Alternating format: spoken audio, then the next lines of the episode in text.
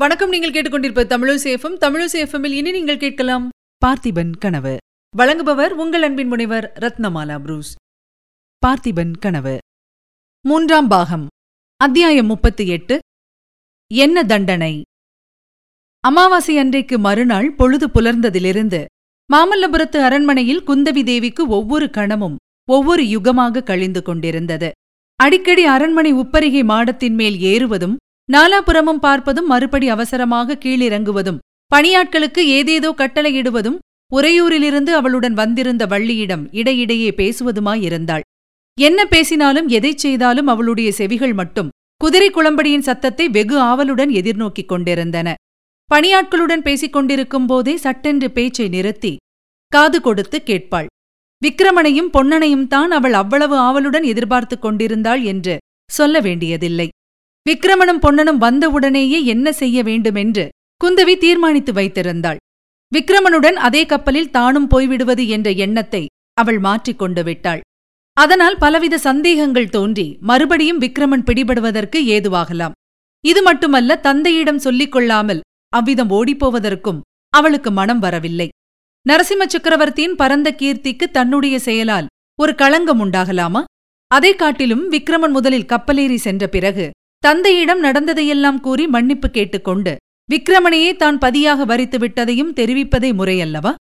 அப்போது சக்கரவர்த்தி தன்னை கட்டாயம் மன்னிப்பதுடன் கப்பலில் ஏற்றி தன்னை செண்பகத்தீவுக்கும் அனுப்பி வைத்து விடுவார். உன்னுடைய கல்யாணத்துக்காக நான் ஒரு பிரயத்தனமும் செய்யப் போவதில்லை. உன்னுடைய பதியை நீயேதான் ஸ்வயம்வரம் செய்து கொள்ள வேண்டும் என்று சக்கரவர்த்தி அடிக்கடி கூறி வந்திருக்கிறார் அல்லவா? அப்படி இருக்க இப்போது தன் இஷ்டத்திற்கு அவர் ஏன் மாற்றி சொல்ல வேண்டும்? இத்தகைய தீர்மானத்துடன் குந்தவி விக்ரமனுடைய வரவுக்கு வழிநோக்கிக் கொண்டிருந்தாள். வானவெளியில் சூரியன் மேலே வர வர குந்தவியின் பரபரப்பு அதிகமாகிக் கொண்டிருந்தது. கடைசியாக கிட்டத்தட்ட நடு மத்தியானத்தில் குதிரைகளின் குளம்படிச் சத்தம் கேட்டபோது குந்தவியினுடைய இருதயம் விம்மி எழுந்து தொண்டையை அடைத்துக் கொண்டது. மறுபடியும் ஒரு தடவை விக்ரமனை கப்பலில் ஏற்றி அனுப்பிவிட்டு தான் பின்தங்குவதா? கதையிலே காவியத்திலே வரும் வீரப் பெண்மணிகள் எல்லாரும் அவ்விதம் தானா செய்திருக்கிறார்கள்? அர்ஜுனனோடு சுபத்திரை கிளம்பி போய்விடவில்லையா?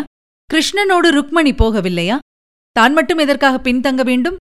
விக்ரமனுக்கு விடை கொடுத்தனுப்புவது தன்னால் முடியாத காரியம் என்று அவளுக்கு தோன்றிற்று. குதிரைகளின் காலடி சத்தம் நெருங்க நெருங்க அவளுடைய மனக்குழப்பம் அதிகமாயிற்று. வந்த குதிரைகள் அரண்மனை வாசலில் வந்து நின்றன. வாசற்காப்பாளருக்கு ரத்தின வியாபாரி தேவசேனர் வந்தால் உடனே தன்னிடம் அழைத்து வரும்படி குந்தவி கட்டளையிட்டிருந்தாள். இதோ குதிரையில் வந்தவர்கள் இறங்கி உள்ளே வருகிறார்கள். அடுத்த வினாடி அவரை பார்க்கப் போகிறோம். ஆஹா இதென்ன?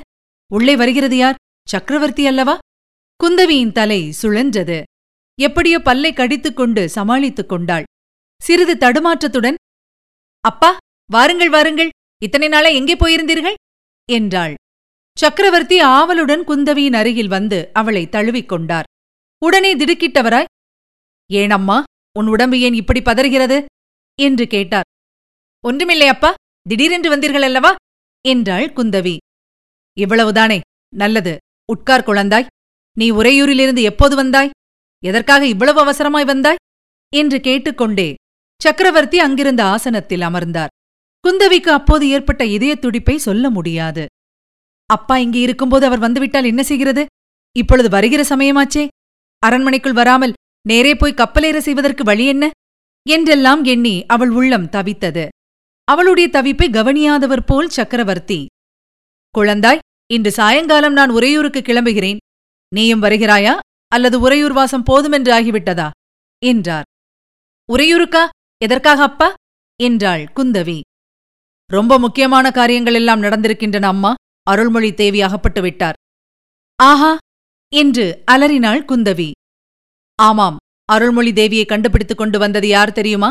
நீ அடிக்கடி சொல்வாயே யாரோ வேஷதாரி சிவனடியார் என்று. அவர்தான். என்ன? என்ன? தேவி எங்கே இருந்தார்? யார் கொண்டு போய் வைத்திருந்தார்கள்? அந்த போலி சிவனடியார் ஒருவேளை அவரேதான். சக்கரவர்த்தி புன்னகையுடன் இன்னும் உனக்கு சந்தேகம் தீரவில்லையே அம்மா? இல்லை. அந்த சிவனடியார் அருள்மொழி ராணியை ஒழித்து வைத்திருக்கவில்லை. ராணியை கொண்டு போய் வைத்திருந்தவன். நான் முன்னமேயே ஒரு தடவை சொன்னேனே அந்த காபாலிக கூட்டத்தின் பெரிய பூசாரி மகா கபால பைரவன். சிவனடியார் அருள்மொழி ராணியை காப்பாற்றிக் கொண்டு வந்ததன் பலன் அவருடைய உயிருக்கே ஆபத்து வருவதாயிருந்ததாம். நேற்று ராத்திரி மகா கபால பைரவன் சிவனடியாரை காளிக்கு பலி கொடுப்பதாக இருந்தானாம். அவரை கட்டி பலிபீடத்தில் கொண்டு வந்து போட்டாகிவிட்டதாம். கழுத்தில் கத்தி விழுகிற சமயத்தில் சிவனடியாரை யார் வந்து காப்பாற்றினார்களாம் தெரியுமா? யாரப்பா? செண்பகத்தீவிலிருந்து வந்திருந்தானே ரத்தின வியாபாரி தேவசேனன். அவனும் படகோட்டி பொன்னனும் நல்ல சமயத்தில் வந்து காப்பாற்றினார்களாம். குந்தவி ஏதோ சொல்வதற்கு வாயை திறந்தாள். ஆனால் வார்த்தை ஒன்றும் வெளியில் வரவில்லை. அவளுடைய அழகிய வாய் மாதுளை முட்டின் இதழ்கள் விரிவது போல் விரிந்து அப்படியே திறந்தபடியே இருந்தது. இன்னும் ஒரு பெரிய அதிசயத்தை கேள் குழந்தாய். ரத்தின வியாபாரி தேவசேனன் என்பது உண்மையில் யார் தெரியுமா? அவனும் ஒரு வேஷதாரிதான்.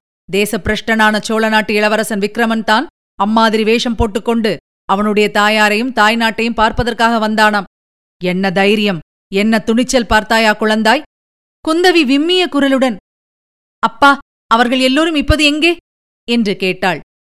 யாரை கேட்கிறாய் அம்மா? விக்ரமனையும் பொன்னனையுமா?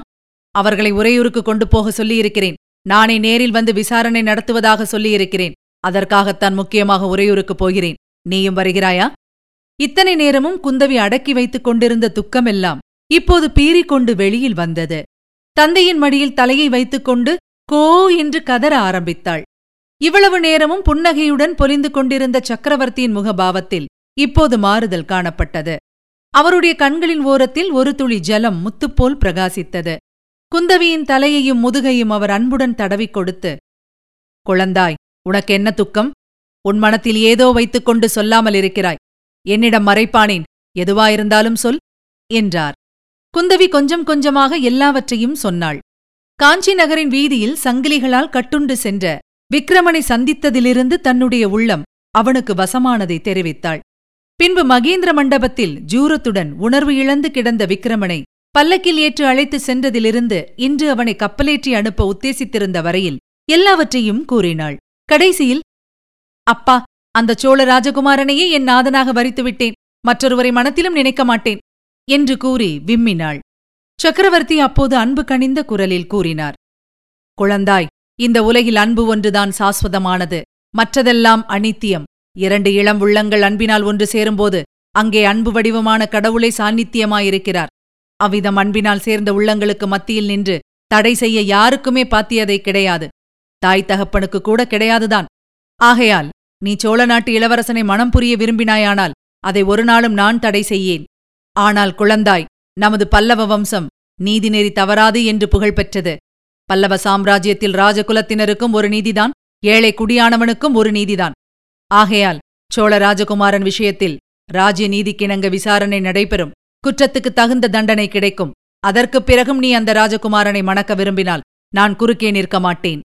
இதைக் கேட்ட குந்தவி அப்பா தேசப்பிரஷ்டமானவர்கள் திரும்பி வந்தால் தண்டனை என்ன?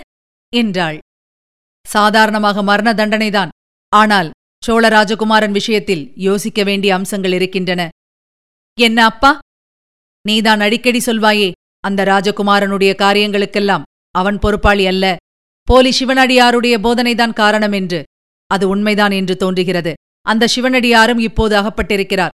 அவரையும் விசாரித்து உண்மை அறிய வேண்டும்.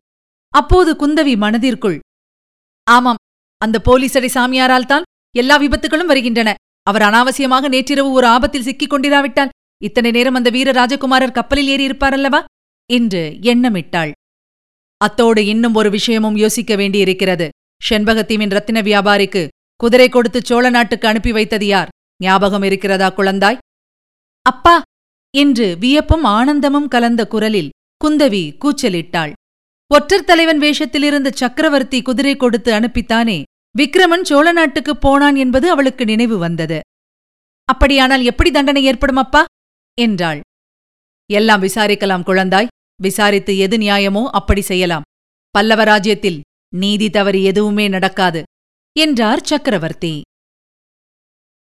இதுவரை நீங்கள் கேட்டது அமரர் கல்கையின் பார்த்திபன் கனவு. வழங்கியவர் உங்கள் அன்பின் முனைவர் ரத்னமாலா புரூஸ். மீண்டும் அடுத்த அத்தியாயத்தில் சந்திக்கலாம். இணைந்திருங்கள் மகிழ்ந்திருங்கள். இது உங்கள் தமிழோசி எஃப்எம் இது எட்டு திக்கும் எதிரொலை கட்டம்